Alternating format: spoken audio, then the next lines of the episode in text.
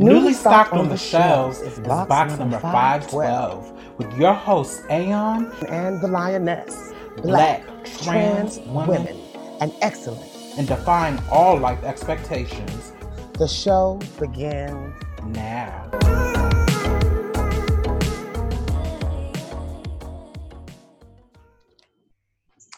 Come on in the room. Come on in. All right, all right. Come on in the room. All right, all right. Come Yeah. on in the The message and the details. The message and the de- shout out to shout out to my aunt Nicole Icon. That that's her theme song from her show that she does um sometimes on um on Facebook. She does it from time to time. Shout out to um Nicole. I just live for that song. That song is the key key to me. How are you doing, sis? You know, girl, this has one been one of those weeks where I think what's interesting is is that I've been really, really in my in my emotions in a good way. Like I feel like sometimes when we're alone and when we we're taught to like avoid emotion, avoid um, really focusing in on how like how you feel. And so, like this week, I haven't had any. You know, what's interesting is is when you don't have a lot to do and when you don't have a lot to necessarily uh, um, um, stress about that you can change, you often turn the lens inward, or at least I do. And so this week has been a lot of introspection, but it has been me really just saying it's okay to have a moment. And so I have been processing emotions. I've been having moments to cry. I've been having moments of joy. I've been having moments of just like Eh, just like anger. And it's okay because i realize that i'm one of those people in my day-to-day life. I compartmentalize and i i kind of minimize my feelings because i want to be a light for other people or i try to be as open and as receptive to other people as possible. So i try to remove things that i think are negative things. But let me tell you every feeling is valid and i think i'm learning through this this process that it is okay to process through some of these losses that i've experienced. It's okay to process through some of these slights that have happened to me. It's okay to really get to that place where i have forgiven myself for not reacting or standing up for myself in ways that i felt were powerful. So this process has just been interesting. I find myself just processing emotions and like feeling this place of gratitude even in the moment of ugliness that i finally got the opportunity for the dam to break Yes, honey.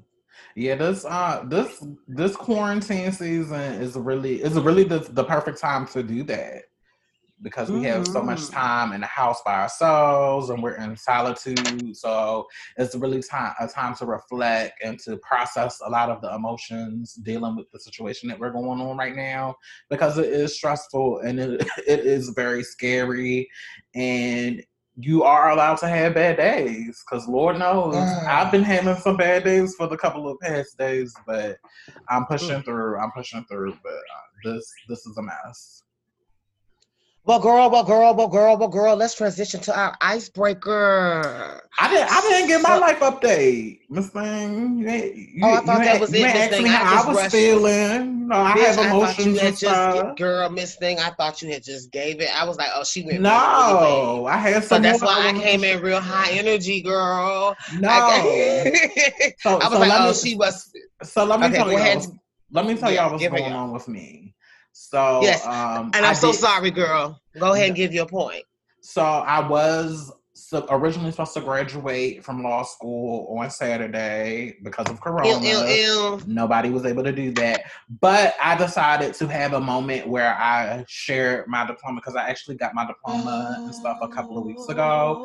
I was debating on whether I was going to do it only because I'm still waiting for my bar results, which should be here sometime this week.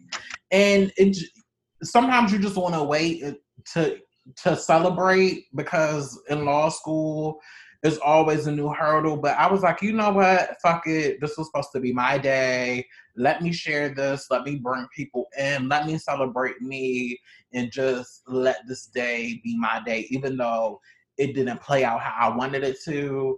I still needed to demonstrate what it what it means to celebrate myself even in times of uncertainty. Mhm. So I'm glad I overcame my fear and I did that. excellent also- self-care sister Yes. Also, uh, the stresses of movement. So either on last week's episode or no, I think during a live I had talked about how I finally found a place, and I was going to move into this place, but as I sat back and thought about it, and as I sat back and read more reviews on this place, I was like, no, like you need to cancel this lease, girl, because the because mm. I was, you know, I'm doing as much. Re- moving during this time is stressful because you can't go and actually inspect look at the neighborhood, look at the places. You're literally limited to a Google Maps search of the neighborhood and like a virtual mm. tour of this perfect apartment that they put up there. But as I read the reviews, five reviews in is giving do not move into here, run if you can. Oh, no. And it's just like, you know, maybe it's time for me to read my the writings on the wall. And I think I got so eager to find a place, I didn't read all of the details. Bitch, mm. no utilities are covered, and it's no shade. If I'm gonna be paying high ass rent, something has to be covered because I'm that not part. To, yeah, I'm not about to be paying high ass rent and a high ass electricity bill and a water bill. So something's got to give. So and just read it just reading more reviews and looking at real pictures from the building and reading real experiences i was like it didn't give it yeah, it was a chop sis it was a chop it was a chop and it's okay to change your mind right mm-hmm. it's okay to change your mind if something doesn't feel right or something is now did you are you going to lose anything in this change of mind only my only the application fee which well, you know like, what? That's worth it if you feel like if you're gonna fuck up for for, right. for a, a, whole lease. Right. Even though I feel like all application fees should be free during this time, especially given Girl, the circumstances. Work. But it is what it is. I just feel like with apartments, you never get everything you want. But bitch, mm-hmm. I'm not trying to have no horror story. I just want somewhere nice. I pay. I'm a good tenant. I pay my rent, and it's it's really hard trying to find somewhere to live in the DC area because it's just mm-hmm. a mess. But I found another new place in the DC area. Woo! Now where, girl? Where? Well, I can't I can't give the details, but it's in the Northern Virginia area. That's I what just, I mean. Yeah, yeah. Yeah, I just, I just want yeah, I just not the geographic location. No, no, in the northern somewhere else in the northern VA area. I just want to I just want to be somewhere familiar, but be somewhere new. And seeing as I've never lived in Virginia before, I only the only person I really am close to is my sister Tona, who also lives in Northern Virginia. So at least I'll have somebody to hang out with and spend time with.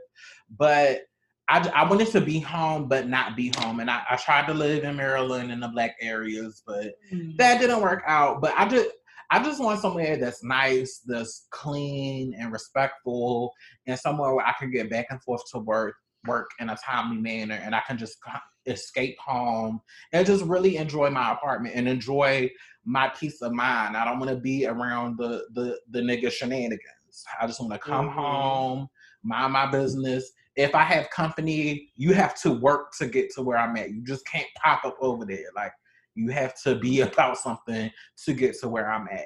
And I that's just something that I treasure that peace of mind. I treasure that now more than I did when I was younger because you don't want everybody to have access to where you at, especially when you lay I feel head. that. I feel that. So even among even around that, like, what are some of the things you're looking for in an apartment in DC? Because maybe one of our viewers might be able to have like a. You never know who's listening, girl. So just put into the atmosphere, like dead ass, like put into the atmosphere what you're looking for, and you never know. You may have somebody that owns a house that's like, girl, you're what I'm looking for. You know what I'm saying? So tell people what you're looking for. Well, what I found in this place, which the only thing they don't have are laundry facilities, which I think is late. But uh, what I do like about the place that I have, I'm looking for a one bedroom to a studio, preferably wood floors, ceiling fan, updated impli- appliances, utilities included, mainly gas and or heat. If it is a gas heat based apartment, something included something near the public transportation, i.e., a bus or or a metro line, which is really hard to find in DC. And I'm not, mm-hmm. and I don't have it like that. I'm not paying no two thousand a month for, for an apartment. I'm just not. I'm just not doing that. But I hear that. yeah, but that some somewhere that has nice park because that was another issue, especially if I moved into DC. If I wanted to have my family and stuff over, there's really nowhere to park. There's Oh. no yeah, it's no park. It's no. It's really no parking in DC. That's and I didn't like that about DC when I lived in Baltimore. It's it's no parking, and DC really is not famous for like parking garages. So if you find a spot, you find a spot, but it's not a parking city. And the place that I had that I canceled the lease on, if I had a car to reserve my personal parking spot was like 60 70 dollars a month, and there was no guest parking. And then there was like a little street beside where my building was, and Mhm. people complained and said that there, it's you rarely get a park on that street. So and I know Oh. and knowing my mom, she's gonna want to visit me as much as she can. Or she'll have my godmother come visit. And you know, I have a lot of family in the um the DC area. So and they're gonna want to come stop by. And I want it to also be comfortable for them that if they park and Virginia is notorious for towing girls, even if you're not in or wrong, they'll tow you. I wanted to have Wow. somewhere where they could park and park comfortably so they could see me and Mhm. spend time with me, you know? Right. Or if I have a guest over there, or if I have a man over there, you can park and see me comfortably, and then go home and you know about your business. No shade. exactly. It is a laundromat, even though my building doesn't have laundry facilities. There is a laundromat like right up the street, and I'm I'm I live like right next to a major supermarket store, which is also important for me. Which is something like you don't appreciate that until you have to go through something where you need to go to the supermarket all the time. So Mhm. living next to a supermarket that was more important to me than living next to a train station because i don't have necessarily have to go into work every day but i have to buy food and prepare my food. So if something is in walking distance that's over for me. That's really over for me. Mhm. so yeah i hope this place works out. I haven't signed the lease yet but they sent me the lease stuff. Also i want to live in a like a, a tower building but just living in like a big um like tower condo unit it, it's just so many problems with having that many apartments in one building and the things that happen and the management. But you know i'm i'm a, i want to be an upper echelon girl. I want to you know live with the view. But hopefully everything will work out. This this has been a journey with highs and lows but i'm glad that that is Mm. over. But that's that's all that's all i had for my life update Thank you. And you know what? What I really appreciate about your updates, Aon, is because I think what is beautiful is is you it shows how in when someone if someone were to look at anyone's life from the outside looking in, they would just see what they think would be a seamless life transition with no stresses. Because if you're doing it right, you're making the you're making the plans and you're strategizing and you're going through these anxieties in a way that is healthy, but it's also private, right? Right. What's beautiful about what you're allowing to happen by this podcast is you're allowing people a, a glimpse into a glimpse behind the veil of just some of the things that go through your mind and your thoughts and your dating as you're on this ascent to be this what we know will be this legendarily successful woman. But i love that you're giving people the opportunity to see you in these vulnerable moments where we're figuring out what to do with with, with rent and the leases and things. Because sometimes it's not so much people will look at somebody's life and say oh they've made it and not realize that every part of the process is a process. And there's so many steps. And the more things you accomplish sometimes the more like the more problems you have the more things you have to strategize through. So thank you for sharing your process on that Bree, because to be real girl to be real real real real that is going to be healing for a lot of people. So thank you for sharing that. No problem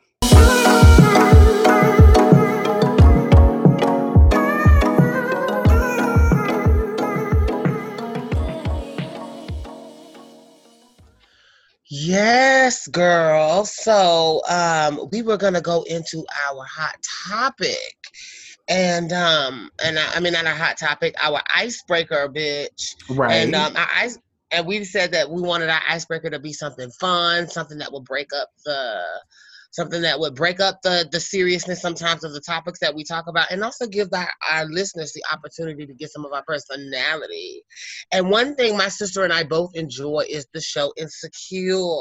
Right. Sis, bring in the bring in the set the stage and explain what this um icebreaker is about. So basically, in a nutshell, we're going to ask each other, are you team Issa or team Molly? If you've been watching Insecure um, season four this season, the theme has largely been about the breakdown of friendships. So spoiler alert for everyone Yeah. that hasn't. If you girl, haven't, if you haven't watched by now, girl, it it doesn't matter. Hey. You you should have been watching. But this season really has about the breakdown of um, uh, friendships, particularly between women.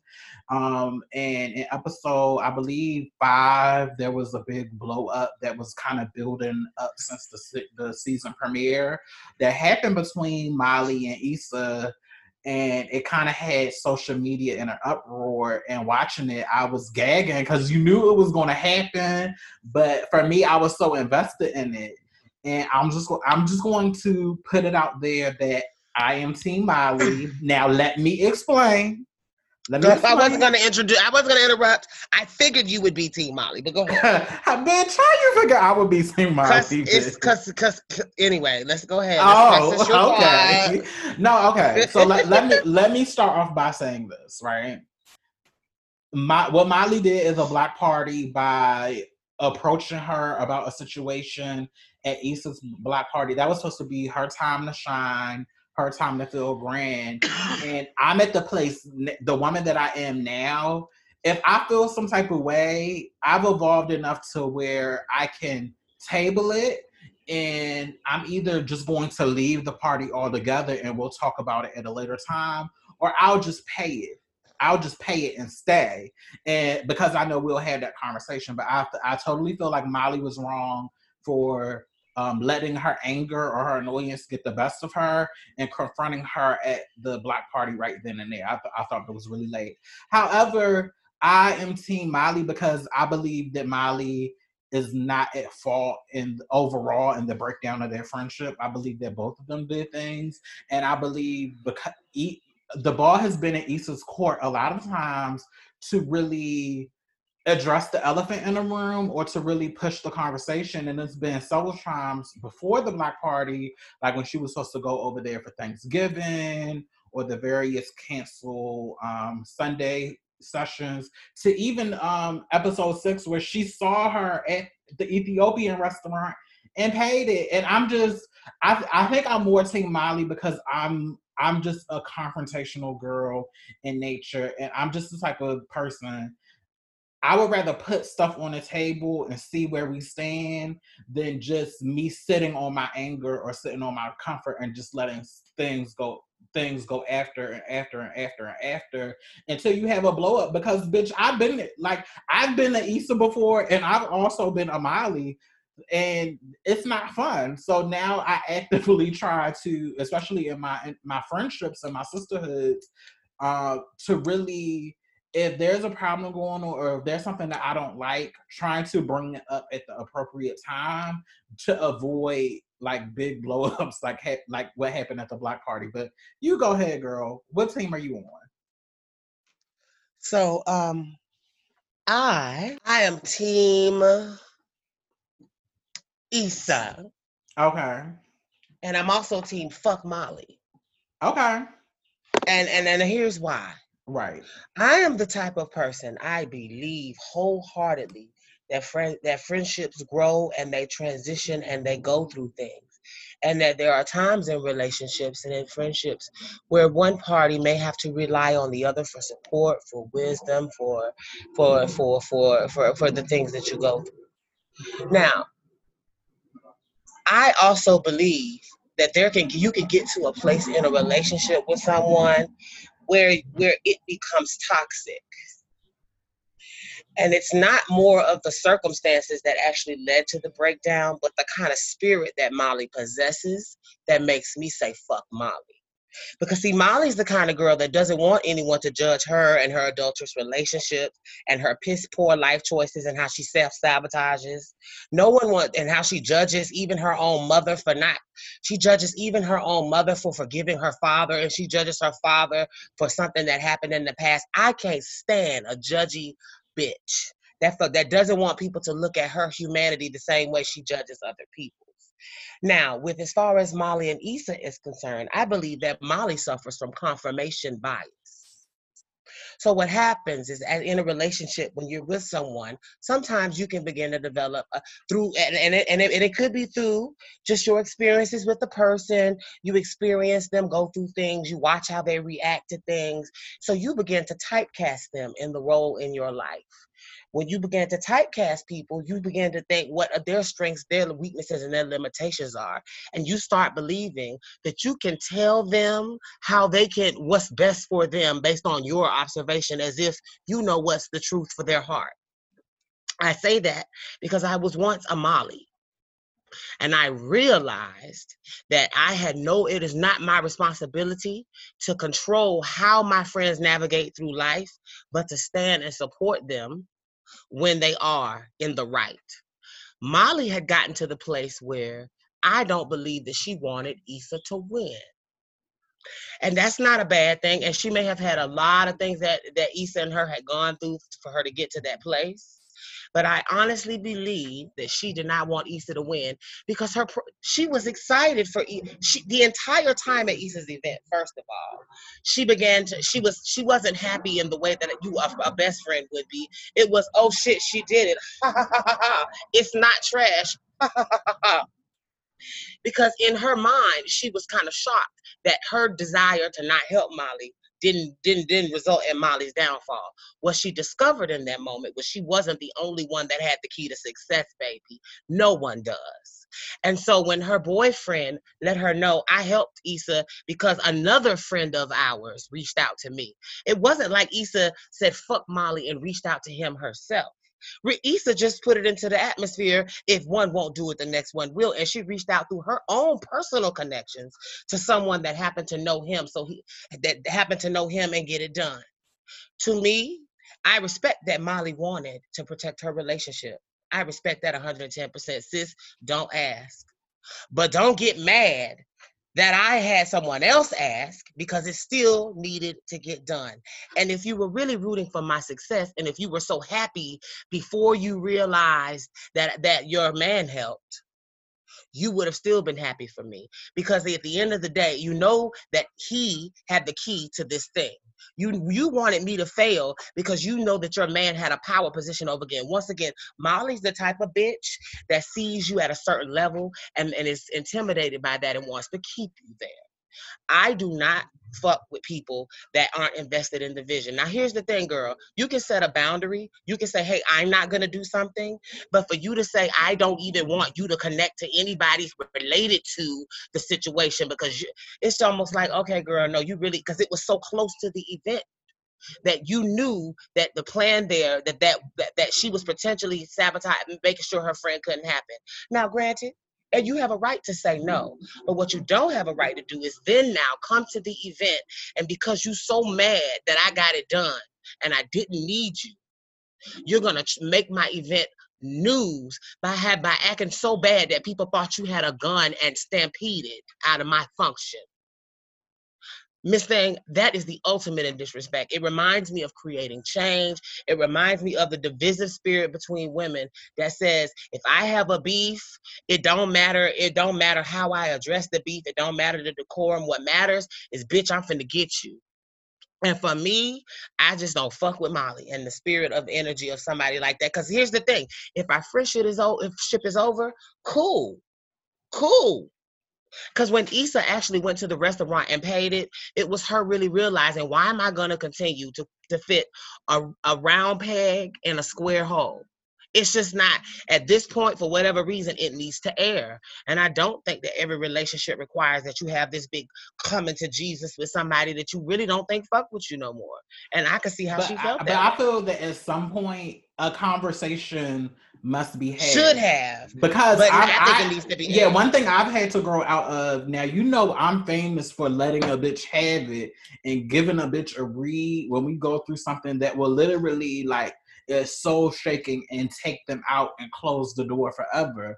But something that I have been working on and I feel like I've gotten better at it is no bitch. We like I can I can be shady and make it fierce, but what good is that gonna do if two years from now I'm still holding on to the the uncertainty of why we really stopped being friends. So True. I wanted them to have the conversation, not not so that oh we can be friends at the end of it because who knows people grow apart people move in different directions but bitch we both need to be clear in the same conversation what happened what went on. So we can so when we go and start telling the story of what happened if we're no longer friends for the most part we're t- we can tell the story or we were able to say See- verbatim what the other person said right? See i'm the type of girl i believe we can love each other and need and, and need a necessary pause before we have that conversation. Because see i'm the type of bitch if i have wasted that much of my life and my energy and my resources and you were the girl that was that you were aware of all that i went through to make that event happen and at that event you you caused such a ruckus. You cursed me out so bad in front of everyone that i love and everything that i worked so hard to accomplish eh, that it, everybody ran away oh miss thing i would want to fight you on sight for a long time so bitch it would it, it would have to require for me a period of break and i think that's healthy because everybody doesn't have the ca- ca- capacity to go through something like that and be calm No, I'm, I can re- I can respect that, but Issa does have a pattern of avoiding the elephant in the room, and I don't I don't like that. And though Molly did something really fucked up and really jacked up, Molly is hurt too. And the, I think the reason I'm Team Molly is because I want to see Molly win. I want to see her grow. Like I see a lot of good qualities in her, but I want I really want Molly to grow. But people like when I see certain people comment on it, they act like they've never been hurt or they've never been the petty girl or, or they never had a moment when they did when they were in the wrong. And bitch, at some point you're gonna want grace or you wanna want now that doesn't mean we don't hold you accountable and be like, bitch, the that I just think that Molly has a problem time. with accountability, though, sis. She has a problem with accountability. Like she's the girl that doesn't even see why it was a problem. She's the girl. but we don't know because they never they never talked about it. We so we don't I'm just saying, in the past, like every time something is brought up, it's very much like, "Why are you tripping, bitch?" And then she'll be messy. She's the messy girl that'll throw something back in your face because it's not like you the type of bitch that'll anyway. Like she's the girl that will throw the dig that's unnecessary for the occasion, that's not even related, because you've now cornered her on something she's not ready to address. Because she's not necessarily the most emotionally open person herself. No, but, the, but then avoids but, emotion. But then again, they ne- they never had a con- a conversation really talking. even going back to season one, what uh, usually ends up happening, which is true to life, some life situation that is bigger than them will happen that will cause them to join forces in order to take on this common enemy. So it's like we bond over this moment and then we get back to being friends again without ever really exploring the initial issue in the first place, and it ends up resurfacing again in a different way. Which is which is true to life in real friendships when you don't deal with the shit. You know, I want to also say, fuck their friends. Um, that mutual circle of friends. I feel like they they are entertaining the mess. Like you're at a certain point, if we've been friends all this time, I would expect my other two friends, those other two people, instead of like playing one and then talking to the other and then playing like they don't know what's going on, because you're really just getting in the mess at this point. I would love if way back, back when they had that baby shower, back when like somebody should have pulled somebody to the side and say, "Girl, what's the awkwardness? Let's get through this." You see what I'm saying? But the thing about the show is they leave so many gray areas and gaps open. They never really define like what type of friends they are because from watching the show, I never got the feeling that all four of them were like cookie crunch, like you know, sister circle. I just get the feeling that they're associates because it's a lot of shit that they just don't call each other out on. And that circle just seems like a relationship of convenience for me. And I wonder, you know, like with other aspects of the show, does Issa intentionally leave a lot of gray areas in that friendship, which would explain why. No, because you know, if we are real sisters, it comes to a point where it's like, okay, bitch, we need to stop our shit. We need to do this, that, and a third, or we need to. But you don't really see that nobody holding each other accountable in that circle. Mm-mm. Not the way that you would expect as a black women, fr- like in a black woman friend circle. And let me say, maybe this is just some straight up LA shit. Mm. Because where I'm from, it we ain't gotta be that damn deep. I don't like the tension. It ain't going. It's not finna be so many like ha ha ha ha tea and crumpet laughs, bitch. Before right. I go, it's fake, and I'm not feeling this energy. like y'all make y'all fucking the vibe up. What's going on? Like I'm the bitch that's not finna sit here, and we not finna be like. There have been events where they'll be awkward, and everybody will just take a long sip of wine, and bitch ain't that like they not being ugly to each other. No, bitch, what's going on? Y'all ruining my meal. Why are we talking nasty across the table? Like, right. bitch, I'm the girl that's gonna call that out. Cause see, I don't I, I wanna set the example around me that messiness is not going down. Cause see, bitch, the moment one of you do it my way, it's over. It's curtains, bitch. So I wanna nip this now because I don't even wanna be in the space where cattiness happens. You know what I'm saying? Right. Like I feel like those girls in general are kind of allowing cattiness to happen. Issa and them have real beef, so that is real beef. But the other girls, so what's catty to me is, oh, I don't know what's what with that, like the um the and and I also let's talk about the well. I'm going on to a tangent, girl. Yeah, let, let's. Yeah, let, I was gonna say let's talk about how they cast that um the the heavier set friend. With that, that's a, that's another conversation for another time. Her whole casting, bitch. I want to I the read for that whole bitch. Okay, yeah, well, that's another time. Yeah, let, let yeah, I'm gonna let you take us into the next topic. But yeah, see, the thing I love about it is is it is true to life because the breakup of friendships, it don't it just it be little things over time, and it's all about perspective. It's all about folks' perspective and how when you leave stuff unresolved, it doesn't just go away, it just snowballs into something bigger until you eventually have a blow up. And sometimes you say some shit during that blow up that you cannot come back from. That so, part.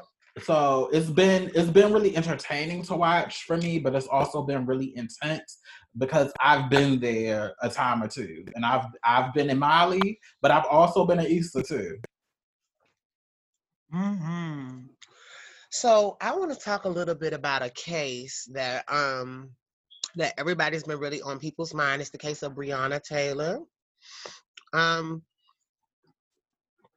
just give me a moment to kind of get my mind around it. But what I, the reason why we want, reason why we, the reason why we really, really wanted to do this podcast is because I think sometimes we live in a world where people think we only care about just one thing our own issues. And I feel like, and I don't think they realize that our issues include the issues that are related to being Black women, also, to being Black, also. And so um, I wanted to acknowledge the passing of one of my sis sisters. Um, yeah, here it is right here. Just give me one moment to pull up the article. But um, so apparently, she was a 26 year old. She was in her home, in her bed, and um, the police were apparently serving a no knock warrant um, to this home that they thought held someone that I guess is the gag that they already had in custody. So they're serving a not, no not warrant to someone that they already know they had, that they already had in custody, but somehow the the SWAT team, whoever they were going after that was doing the serving the no not warrant, failed to actually confirm whether or not the person that they're looking for was there. So they apparently came into these people's yard and um I guess there was not knowing came into these people's yard came in through the door of the house and the people not knowing the husband returned sent um, shot out out to the to the people coming in and they in turn return fire shooting her 22 times if i'm not mistaken in her own home um And this is just one. Ahmaud Arbery just happened last week, and now with this happening, it just really is one of those things. I feel like it's worth noting. Um, someone on Facebook really summed it up very greatly, and I want to read this really fast, Brianna, and then I want your thoughts. Men in plain clothes driving unmarked cars bust in your apartment in the middle of the night. Your boyfriend thinks y'all are being robbed, so he shoots. You were then shot 22 times, shot at 22 times, and hit eight times, killing you instantly. The police that entered your home were looking for someone already in police custody at the time that they murdered you. You were sleeping.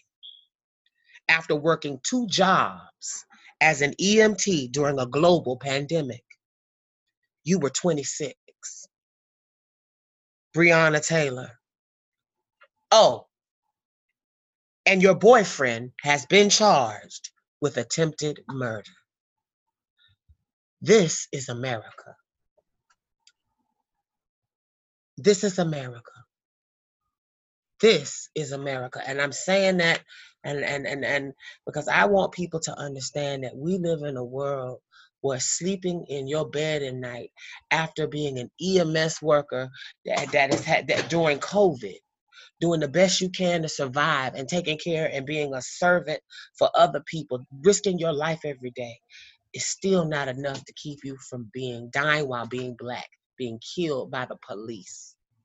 And this speaks to a deeper systemic problem in this country that needs to be addressed, that is that that is deeper than eh, because it affects us all. It shows the ineptitude in the training of our police force. It shows the callous way that they perceive human lives. We need to even rethink about the ways in which we conduct such warrants and searches. It's just amazing to me that yet again another black person has died. And now, mind you, her boyfriend is on trial for attempted murder because he shot back. This is America. Brianna, what were your thoughts? Um, I think I really think this is endemic of the, the policing in America and police and police brutality as a whole. And I think it the argument that oh, black people, we have Second Amendment rights too, and we just need to go get guns so we can protect ourselves and we, we can be safe in our homes. I think this case and the case with Philando Castile goes to show us just because we have guns don't mean we're any safer. Mm-hmm. We all we all know, especially those of us are black, that when we have guns that just gives the police license to kill us and to assume that we are criminals and to assume that we are not American and that it's that it's choice for them to open fire on us. And they opened they shot mm. they shot at the Breonna 22 times. They weren't attempting to uh, execute a, a, valid search warrant and arrest somebody so they could have their day in court. They came in looking to kill somebody and I think mm-hmm. it, it's what it is, and I think it's a, a story to add a, to another a collection of stories across this country of a police system that just doesn't that's only working to kill and oppress the black people and it's sad and it's unfortunate but it, it's it's the reality of being black in America, and I just think mm-hmm. I just think we we we are we truly aren't safe until we have not only a, a culture a culture change and a culture shift, but until we are really able to um, destroy the policies that enable police to do the things that they do and that empower police to be protected mm. when they mm. kill us. Because this didn't just happen like last week. This Breonna was murdered back in March, and we are just now hearing about it. So Brianna right. has been Breonna has been dead, and I feel like the charges against her boyfriend should be dropped. How is it attempted murder when you're defending yourself?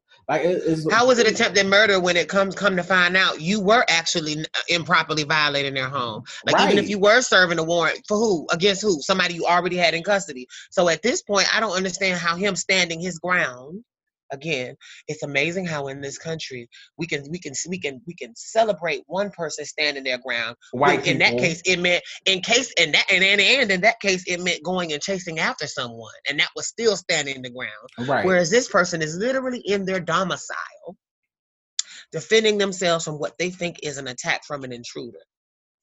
This is the for those of you who are on this podcast that are second amendment folk this should piss you off too because even if you want it because I- e- the right to bear arms is a right in this country but if we don't apply it evenly then what's to stop them from not apply, allowing to be applied at all this man could in his own home should have been able to defend himself from a gun battle i don't understand that is crazy to me right. that is the America that we live in today. And I believe that that America can get better and it requires that we really have these kinds of difficult conversations before three months in. That we live in a world where we are concerned in the moment because at the end of the day, it's nice now that we're getting to that place where we can have these conversations, but it almost feels sensationalized because how did the local leaders miss it? How did the senators and, and the Congress people that are invested in that miss it? And what were they doing to like on a broad scale promote that this was going on? Because at the end of the day, now that it's viral, everybody's solemn and we're gonna get investigating. But it just bothers me because I feel like thank God for the internet sometimes because it exposes things. But on the flip side, it's like, what were y'all doing? Right, nothing. Y- y'all did this didn't become an issue until Black Twitter made it an issue. But I just want to say that because, like, I, I'm not outraged. I'm not like I'm mad, but I'm not because we we keep seeing this happen. What I want to say, particularly to Black trans folks that listen to our podcast and that are inspired um, by me, I want y'all to be empowered to really get out there and po- participate um, civically. That means running for office. That means Mhm. getting on boards. That means because this is not this is not going to just like the social media and the Black Twitter. That's just part of the thing. This is Mhm. sys- systemically there are racist policies in place that protect these police officers when they continue to kill these black people and get away with it.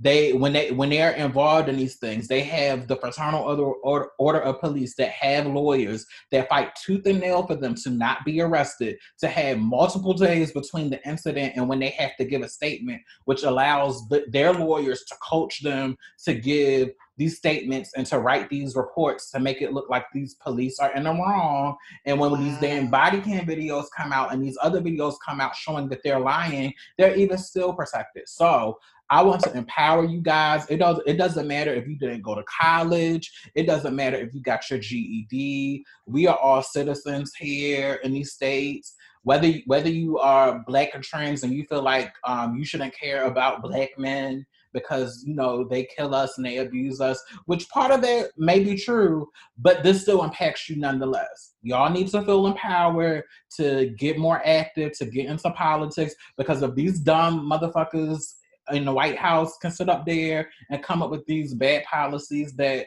affect us.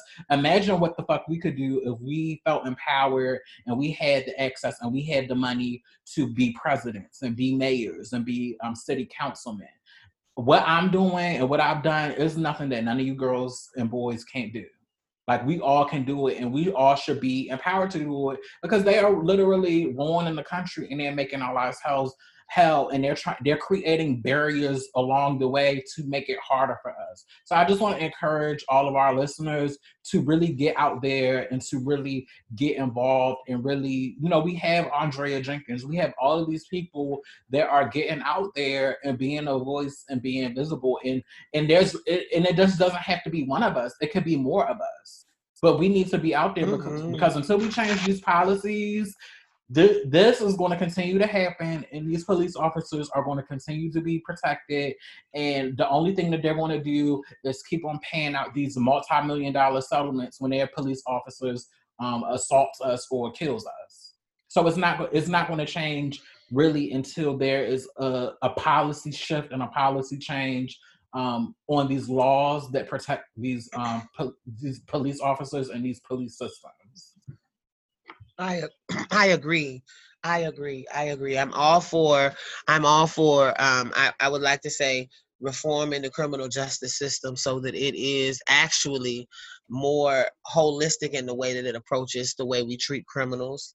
Um, I think part of the problem is that we see people who have done crime as as like as like enemies, like almost like enemies against the country. And, and we have to understand that we, there's an innocence until presumed guilty, and that when police are doing police work, they have to remember that until all the facts are ascertained, you're dealing with, prob- with what is probably an innocent person also i just want to just really remember that like there's a system that is bigger than just the police and I don't because the police are on the ground and they often catch the hardest hit of it because they're the one in, in that are that are in, interfacing with the population.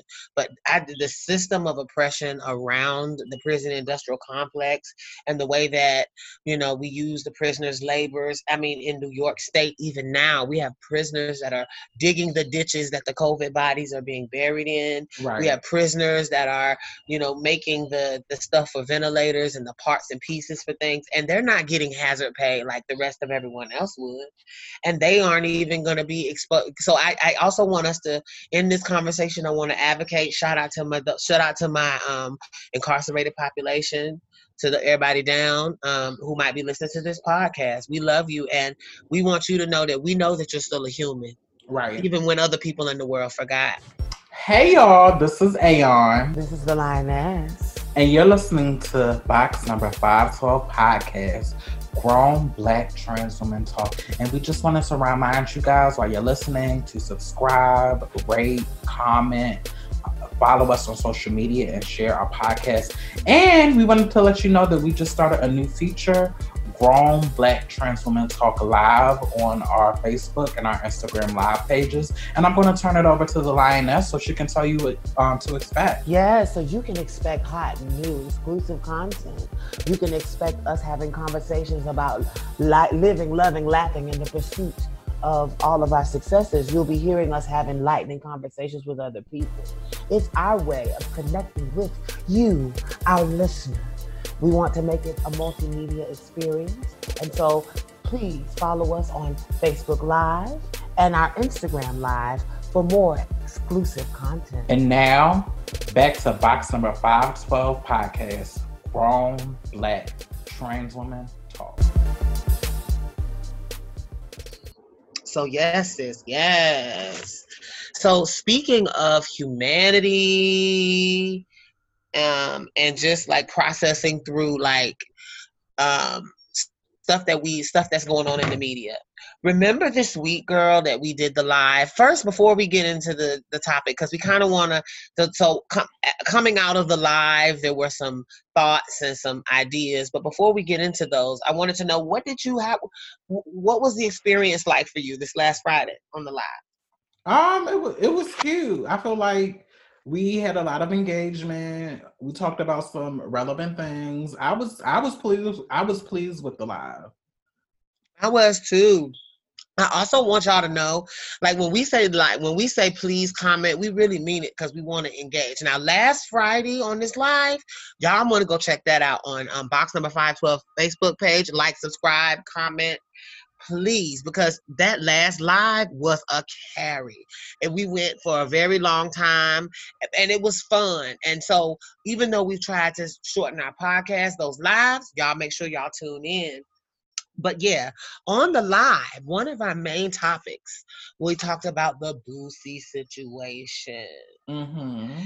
And I don't know if we've had the opportunity to talk about it um, in our actual podcast. I know if, if you're a follower mm, of the no, because the story came out after we recorded last. That's week. what I was going to say, and so I felt it was worth a moment here um, to bring it back up into the story, and not necessarily rehash it point for point the way we did, because we want you to go check it out on the live. We really went in, but I wanted to read this really fast. This okay. And then after I read this, we can talk. Maybe this will inform the conversation. And I want your thoughts on what I just read. Okay. So this was something that went viral on Facebook, and um, um, yeah, people are agreeing with Boosie because of proximity. They know a Boosie. They love a Boosie. they are surrounded by Boosies. Most don't know a Wade. They've never been adjacent to a Wade. They've never been loved with condition, without they've never been loved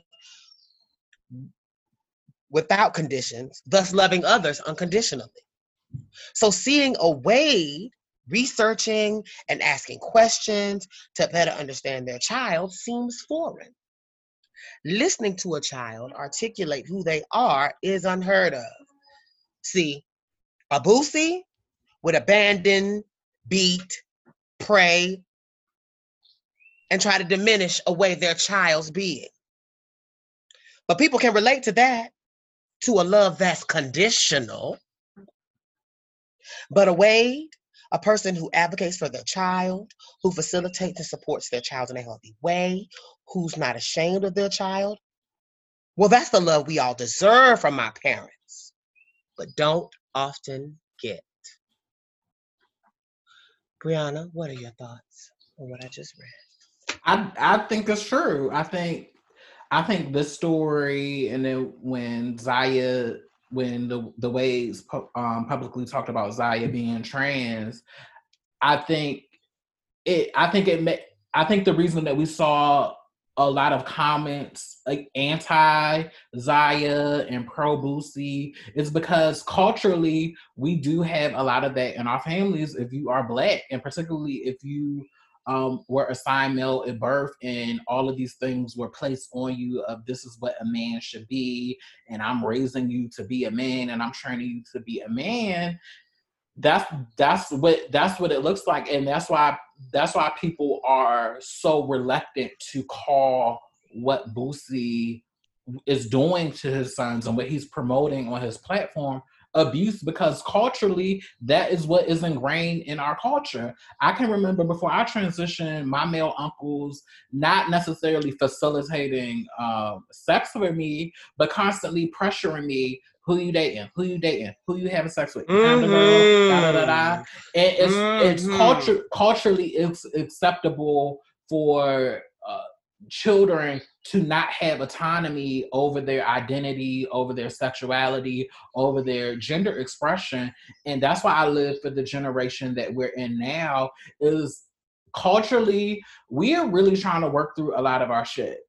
And stuff that may have been cute or may um be traditional. A lot of that is steeped in anti-blackness anti-queerness and patriarchy and i think the generation now especially on on black twitter some of the more progressive thought leaders we're really trying to address it and work through that so we don't damage this next group of black children that are coming up in the world and damage them with issues to pass down to their kids. But i think culturally it it's a problem of how we raise black boys or um, assign male at birth people to be men and to navigate in society. And it speaks to why we have a lot of problems now with toxic masculinity particularly as it pertains to black men and we're calling it out. We don't we don't want to see it anymore. We need to call it out in our family if we if we're not calling it out in our families, then how are we really creating change? It's it would be so convenient to to not speak, not say anything, ignore act like it's not there. But where, where is that really getting us? where's that really getting us if we're not if it doesn't matter if we're shouting it in the world if we can't bring it home and sometimes that's gonna that that might result in you not fucking with people no more in your family but if it, if i have to choose between raising my child and making sure that they feel safe and they feel comfortable in their home to express themselves and be who that whoever they grow into then that's the price that i'm personally willing to pay. So i don't so they don't have to interact or interface with you. Because th- this this mindset is literally killing our children and is making our children have so many issues when they become adults and they have to navigate in the world and they have these lackluster tools and they're wondering why they fucking depressed they can't be themselves they feel like they have to perform and be something to be accepted by people that don't have a pot to piss in or window to throw it out of. And then on top of that they're discouraged from going to the therapy to unlearn and unpack the problematic shit that they've been um, taught in their fucking families. So no, we not we not having it. We're not having it no more. Especially with black queer children, we need to protect them at all costs, and we need to protect little black boys at all costs and little black girls at all costs, and let them be them and stop putting what we think they should be also allowing and also allowing um, us to allowing the children to define that even if that's something that the parent doesn't agree with right. I think that's important just honoring the person for who they are. So my thought on the subject was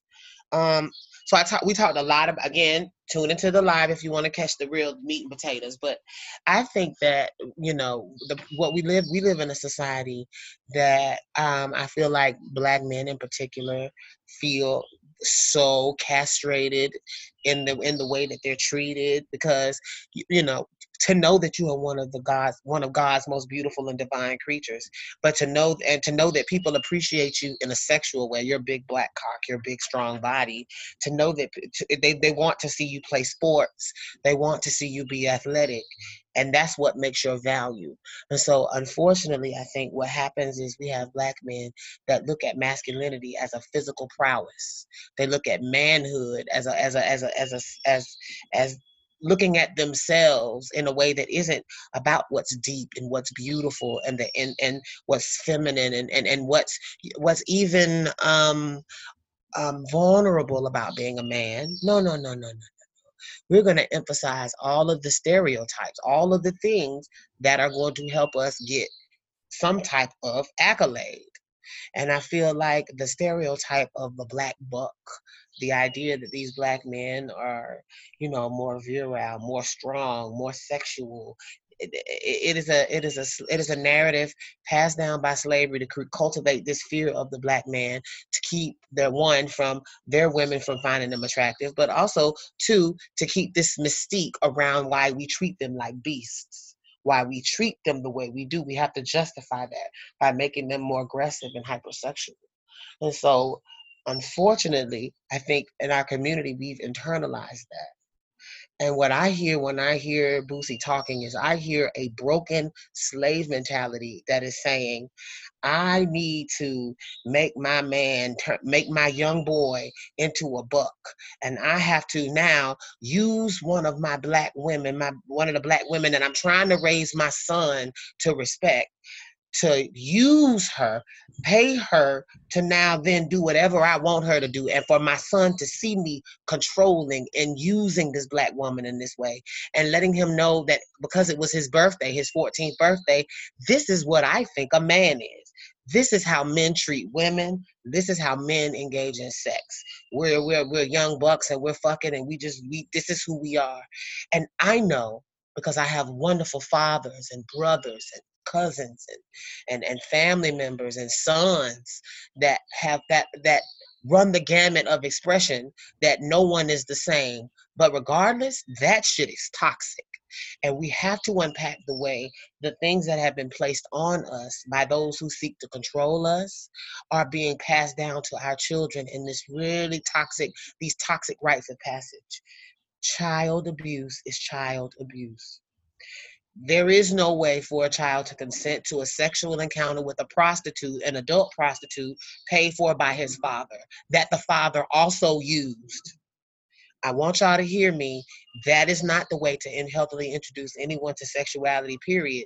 But what even more problematic, and we talked about this on the live, is the notion of it being coercive or corrective rape. The idea that I'm doing this so that you won't come out a certain type of way so that you won't be gay.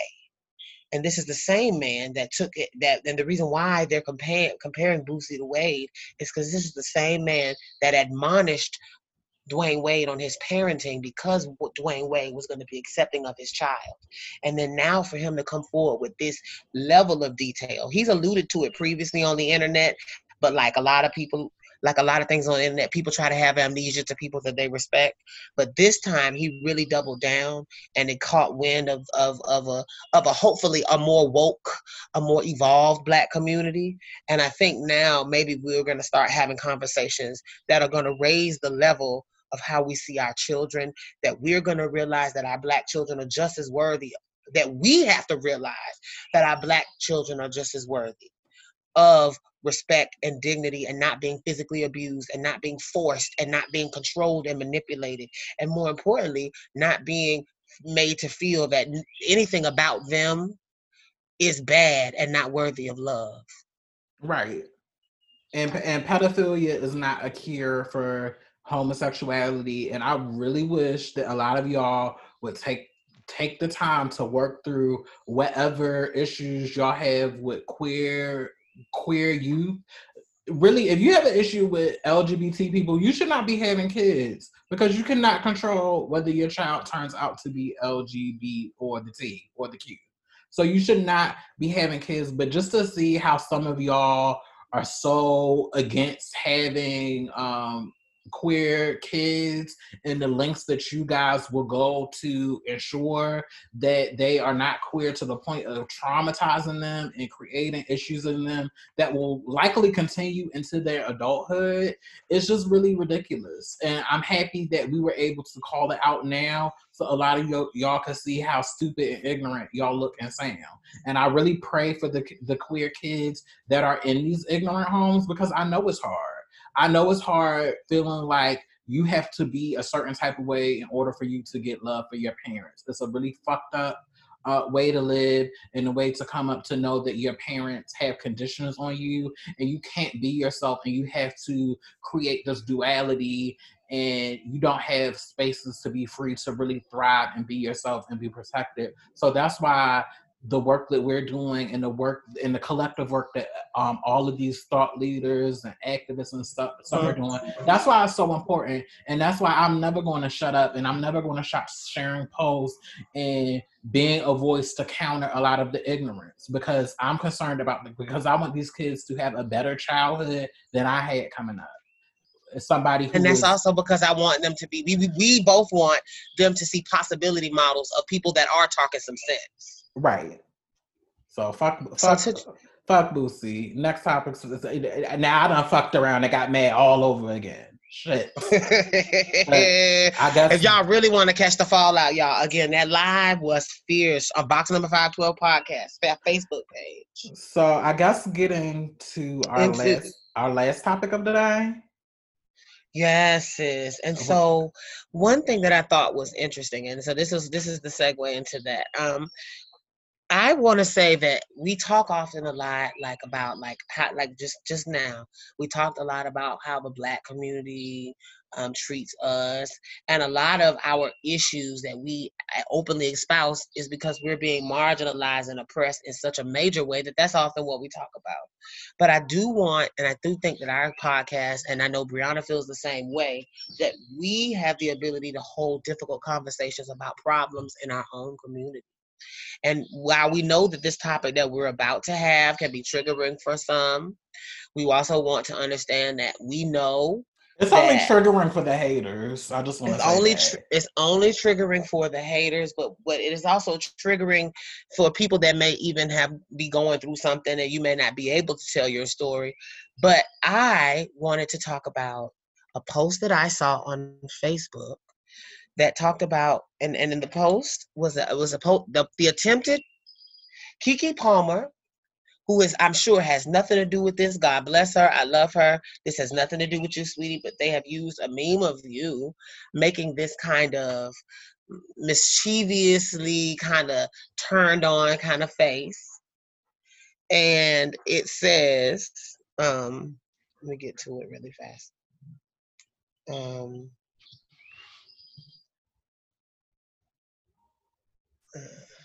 here it is.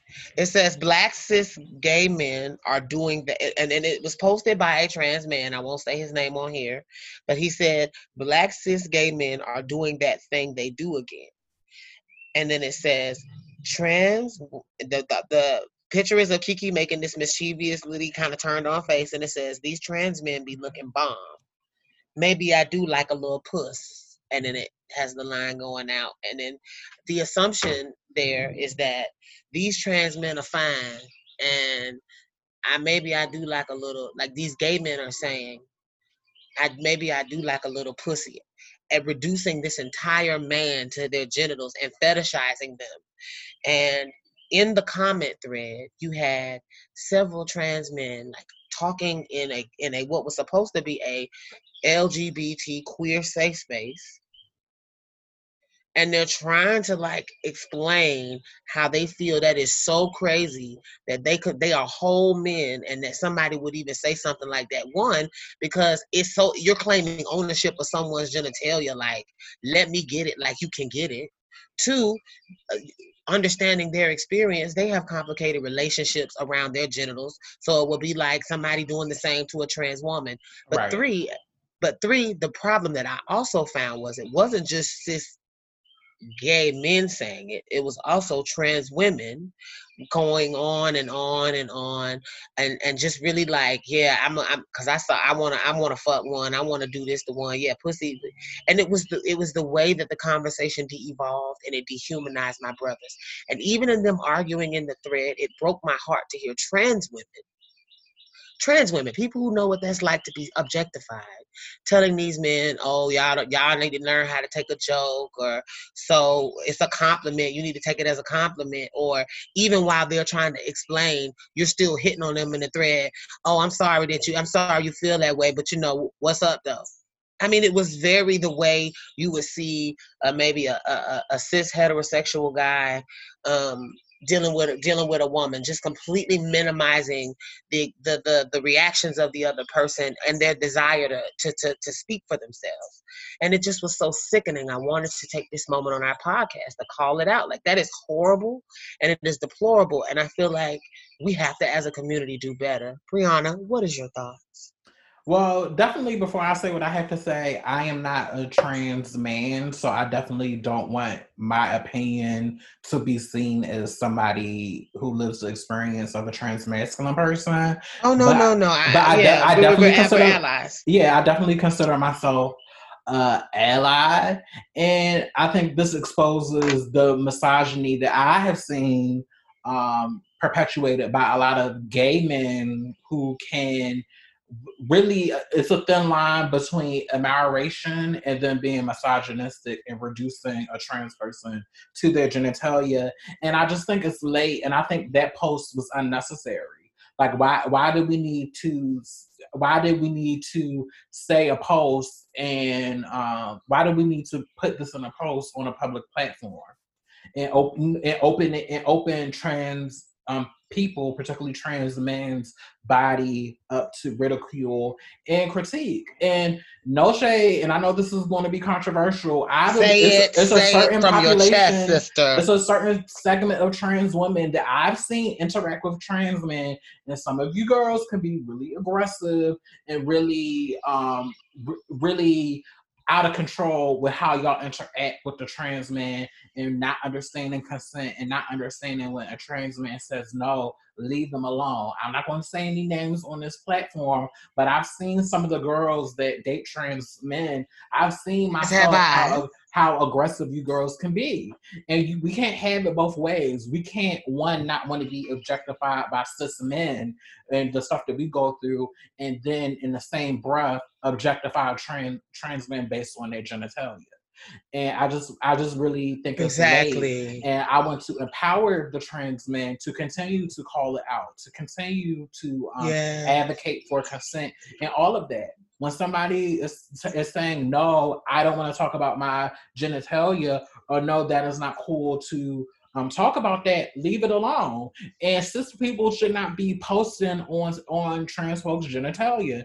That's late and it's wrong. And you shouldn't be you shouldn't be talking about it. And you shouldn't make the assumption that all trans men are bottoms because that's not that's not the case. And, and let me say this, because see, I'm to read in my own community real fiercely, real fast.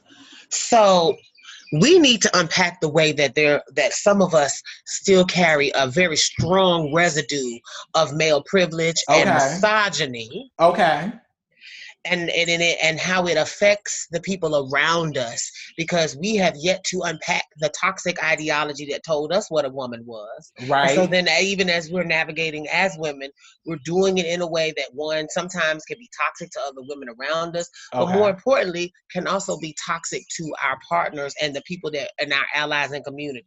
And let me say this if you are someone that was raised in a community where we take the pussy, where you go get the pussy, where you this and that and the third, where where you may have watched your fathers and you may have heard people refer to having sex as kills. Oh yeah, I killed that. How many kills you got? This and that and the third. If you have been in a you know, like if you have been in that environment, and that's a lot of folks including myself. You have to do. But, but girls, girls don't want to admit that. Girls don't want. Girls don't want to admit that. Right. But you have to. But you have to do the work of unpacking what you've experienced and understanding why it is toxic in order for you truly to one be in your fullness as a woman but also two show up in a space that is healthy in the world around other people because the misogyny and tr- misogyny, transphobia, all that shit is passed down. And we still, even though we become those people, we don't necessarily, we're not absolved from some of that poison seeking in through our or how we were our, raised. Yeah, it's gonna seek in, but through how we were raised. And so then you have to remember, like, you have to unpack that and remember how you're showing up in this space because these men have a right to feel safe. They have a right to be vulnerable they have a right because I hear also some men saying, well, they wanted to be men. They have a right to be vulnerable and right, just like we have the right to be women and not completely femme. Just like we have the right to, to, to exist in the way we exist, they do too. And I hate that we try to police men and the way they show up in space. It, and and and and it and, and I hate what sometimes happens in community when one of the fellas comes forward, the shaming that happens, the we need to know what happened, make this person explain. Like we need the receipts fuck you and your receipts. That's a person and i'm a victim of sexual assault. And i'll and, and i don't and i know what it is to have people not believe you and to want people and to have people give you this look of skepticism for something that i can't confirm. I can't prove. It was between me and that person. And in a lot of cases there's no big dna crime scene that happens. Trust me when you report a rape very rarely are they even doing rape kits so let's be and then even if they are doing the rape kits, and if they are doing rape kits, it doesn't mean that they're testing them. They putting them in a, a storage room somewhere, never to be fucking tested. So let let's not that play part. that game, girl. So so so let's not make sure that we aren't victim shaming in our community because just we're ready to accept that cis men attack trans women and we want people to believe that and we want people to advocate for us and we want to try to improve and we want to do better right? So and if but we also have to acknowledge that there are trans women that sexually assault and have predatory behaviors residue of the residue and i feel like my opinion residual from living in a life of misogyny around it in a very close proximity to it and they become predatory in the way that they deal with trans men in particular because they somehow deep down because they're operating in that old fucked up shit don't see their sexuality as men as valid as they do just the same way they would dismiss women. And i need to um, i want to say that on this podcast because we are grown black trans woman talk but all of us all of us all of us ain't about the right things. And some of us are doing the wrong things. And I want to call out those of us that are doing the wrong things as well, because at the end of the day, we are all as strong as our weakest link. And people that are predators, people like that, I renounce you because I really feel like it's important that we we know that it happens and we know and but I and I want to take this moment to not like try to debate both sides of the issue. No, like, you don't. You, the devil don't need no advocate here. Not here. It's just fucking wrong. Exactly. It's fucking wrong. And the people on that thread, and see, the gag is that thread is online and you can see the people that are on it. If I were a, as an ally myself, I am watching on that thread and I'm looking at people that I have already decided I am no longer doing business with, that I will not collaborate with, that I would never do anything with because now I see how you see my brothers. And if you see my brothers that way, I know how you see me. See, we got to start standing up for each other when even when somebody makes us the exception. See, you can't disrespect a part of my community and, and and still respect me, and I'm supposed to think that you don't you don't see the see see me the same way. I'm gonna hold you accountable. So if you don't fuck with my brother, you don't fuck with me. And if you think that my brother is lying, or if you think that these trans men are are are, diff, are, are worthy to be treated less than or a certain way, then y'all don't fuck with you. So I'm looking at that thread, and I encourage other people when you see stuff like that, pay attention to those who are commenting and what they're saying, because that is how you know who is your, your enemy. because they reveal themselves. They don't think people pay attention to comments, but you should. That'll inform you how because when people don't think people are watching is when you get the truth. Mm-hmm. And and black gay men do better, do fucking better, do fucking better because y'all have a lot of privilege that y'all will. Remember that and, you still have cis privilege. Yes, y'all have a lot of privilege that y'all will, and y'all try it and stop and stop marginalizing trans men and exoticizing trans men and reducing them to their genitalia. That's that's late and that's tired, and I don't and see it. Ugly. So and it's rapey and it's creepy. It is. So do, did you did you want to do that last topic we talked about, or did you want to table that? um, about the other Facebook post.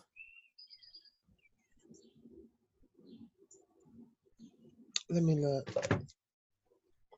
Um, what's what? Where we are? We are we time wise, darling? We're at we're at an hour, and I don't Let's think it. Okay, so yeah, that, it won't take us more than fifteen minutes to read that. Um, to read that lady. I was going to say something else, but I'm not going to use those terms but it'll it'll only take a second to read um, her real quick. Um, okay. I guess I'll introduce it since I brought it up. So before yes. we get up out of here, we have we have one more topic. So right before we got on here, I saw a post. Shout out to Mia Ryan, um, lovely sister from out in Houston, who just recently got married to her husband. Um, y'all might know her from Houston Beauty that was on. I love Mia. I've developed a relationship with her online.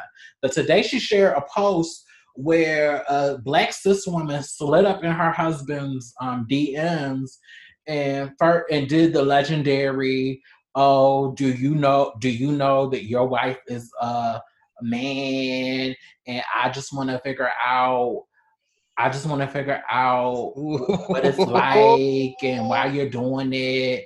And as as Mia's husband is actively defending her as he should, because he is her husband and is her partner, that's her man.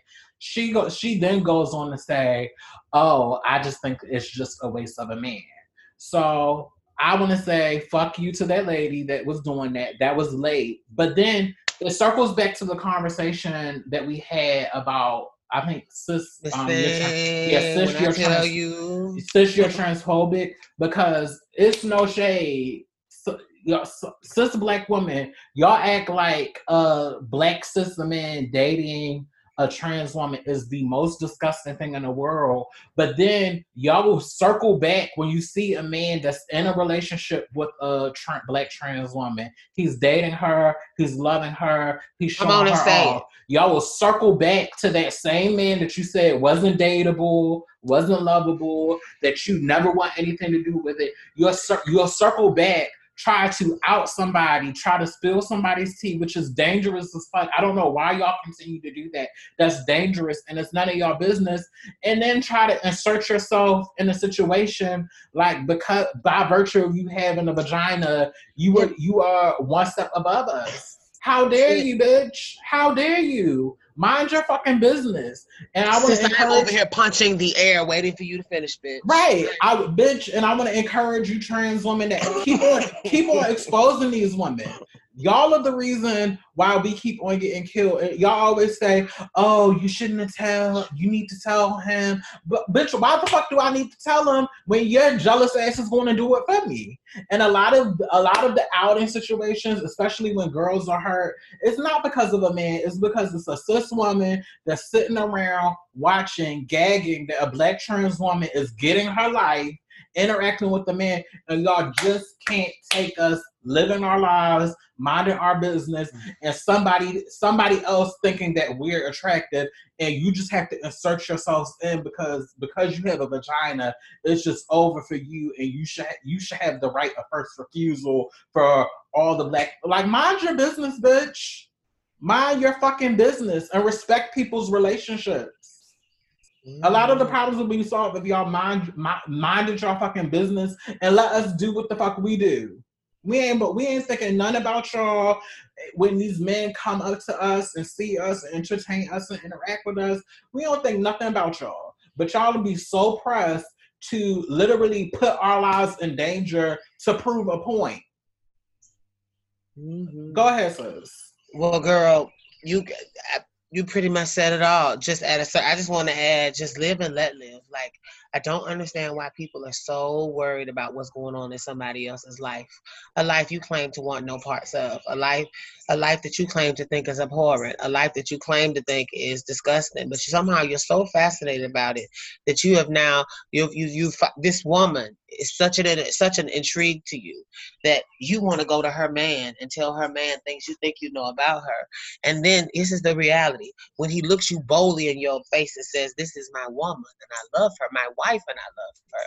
You then double back on, you double back with why and starting to make him explain his sexuality. And I just want to say, fuck you very much because I want you to know that that that is none of your fucking business and you have no right to ask. But it also shows your level of fascination it also explains why there's this disconnect in the between cis women sometimes and us because you can't understand why this man that you can't get don't want you. And that's a brokenness that I choose not to entertain. I don't even want to speculate as to what the series of events were that led you to be so broken that you would go to somebody's husband to try to talk them your way. See, that's sick to me on a deep level. So I God bless everybody involved in that scenario. But I am in a place where I just know I am grateful to God that nobody has tried me in such a manner. And I also know that this is one of those things you are playing with your whole life when you do people when you plan in people marriage. Just remember that. Just remember that. You will go bald head in your sleep worrying, worrying about me, bitch. I am a very stressful bitch when I want to be. You will be under. Uh, listen, I'm not the girl, so I just need to put that in the atmosphere Thank you for sharing that story because it just reminds me that there are really truly crazy bitches out here. Right. But I want Mind you to know business, bitch. The thing, now I'm not the girl. I don't even have to be and bitch. And you. I and I want to know they don't care that we have penises. They don't care whether we have it or and we even used to, we used to have it. They don't give a fuck bitch. They know that. They, they don't care. That's that's part of the draw, bitch. They don't care. So you telling him and you trying to get this reaction more and more as the days come on and we get visible. They don't give a. They live for it. So stop thinking that you stop thinking that you're throwing it by blowing our spot up. Mind your fucking business. Mind your business. Mm-hmm. Mind your. Yeah. They don't care, bitch. They want. Bitch. They want to know what's up when they come to the door bitch. And then we're not looking for them, bitch. They are looking for us. So please stop. Please stop thinking that you're blowing up somebody's spot. Or, and this is not to vagina shame or nothing like that. But because it's not about that. Because see, right. the thing is, is you're upset because you're this man who may still like vagina also likes us, and that's what you can't wrap your mind around because you think vagina reigns supreme and that it reigneth upon the heavens, and it is nothing that nothing else in the world should should a man ever delight in. And I want you to know that that's not real, sis. You got to exist in the real world. In the real world, erogenous zones uh, don't exist by sexuality. In the real world, people enjoy what they like. In the real world, people like variety and um, I, sometimes you feel like a nut, sometimes you don't. And I feel like we want to make the men that date us gay, and I think that's also the problem. The idea that because she said he's a waste of a man. Listen, baby, he can break up with that trans woman because he still likes women. He loved every bit of her big titties and her fat ass, and I don't understand why y'all don't think it. Looking at us and how beautiful we are, I don't understand why you don't think these men like women too. Women of all kinds too. Right. So I want to say we are not less than you. That's what you need to process deep in your spirits. Feel it right behind your left titty, right next to your heart, that we are not any different than you. Right. And as, as much as you try to minimize our existence, you get laid to rest every time because you want to feel superior to someone. Womanhood is a beautiful thing. The divine feminine is beautiful, and we honor it. We honor you as those that uh, those that are womb carriers that can bring life into the world. It does not minimize my existence, though. I am a woman. And as women, we need to stop doing that to each other because what that toxic ass Jezebel witch bitch was doing in his inbox was trying to put poison in the ear of this woman's husband so that she could get there. And I, as a wife, am completely offended. And I guess that's why I, I just want you to know don't fuck with me. and amen. All right. Yes. Yeah. Sh- shout out to. Mm-hmm. Mia and your husband. Shout out may, to May Mia. y'all have a prosperous, blessed marriage. I love Shout out to positivity. Mia. Cause I, I'm not the one bitch. Shout out to Mia. And Mia, if you just my name is Samaya Turner on Facebook. If you want to hit me up, girl, listen, Miss Thing, Miss Thing girl, Miss Thing girl, Miss Thing. I'm a wife and I can be a sympathetic ear to the scenario. Cause this is out fucking righteous. And girl, call me girl. I got we I can help you get the bitch if you I'm just playing. No, joking, joking, joking, all jokes, all jokes, all jokes. But uh, and all jokes aside, just don't play with people. Hit me up, Right. me a girl. Right, fucking with people. Fuck, people literally die behind being Ba- outed. We talked. We talked about that in episode six. Mind your business. Mind your business. Don't play with me.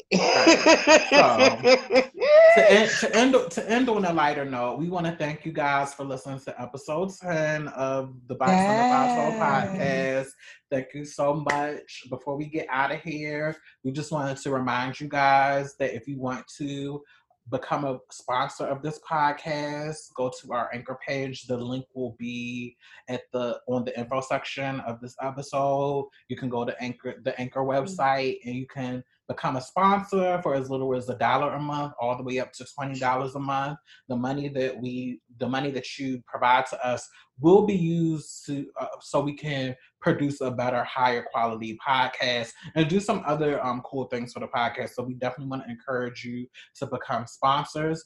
Also, Grown Black Trans Women Talk Live this Friday again. We want to encourage you guys to come back to the lives. We had so much fun last week. We're going we to did, we again. did, yes. Right. So we are trying to um, keep that going. We usually do that in, in the afternoons after the episode comes out. So please come back, talk, interact with us. If you like what we had to say, if you didn't like what we had to say, make sure you comment on this episode, send us emails, holler at us in the DMs, continue to interact with us, and we will be here for y'all. So Yes. time. Oh, Thank you for following. Thank I was gonna say until next time. Thank you for following box number five twelve podcast. Grown Black Trans Woman Talk with Aeon and the Lioness. Follow us on Bye. all social media platforms, Instagram and Facebook. Bye. Bye. Thank you for listening to Box Number 512. And don't forget to subscribe and like all of our pages on social media. And don't forget to subscribe so you can see what we'll stock on the shelf next week. Bye.